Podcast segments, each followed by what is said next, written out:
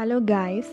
Today we are going to discuss about reflex action and reflex arc and the next topic is sensory reception and processing.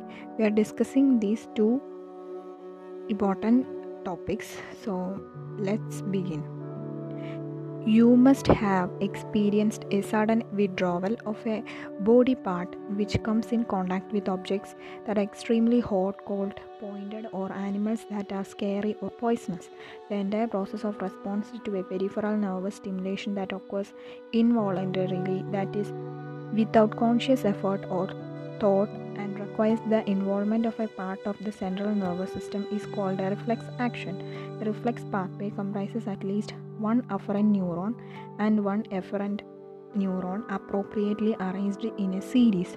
The afferent neuron receives signal from a sensory organ and transmits the impulse via dorsal nerve root into the CNS at the level of spinal cord. The efferent neuron then carries signal from CNS to the effector.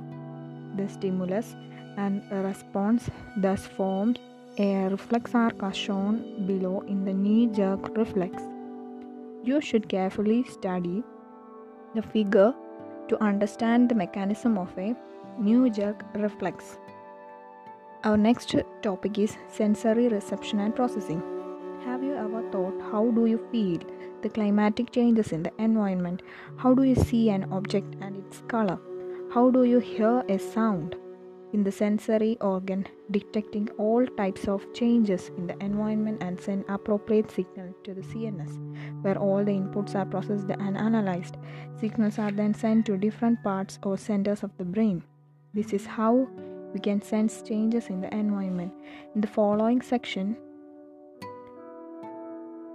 we will discuss about the next part of the neural control and coordination chapter that is the human neural system.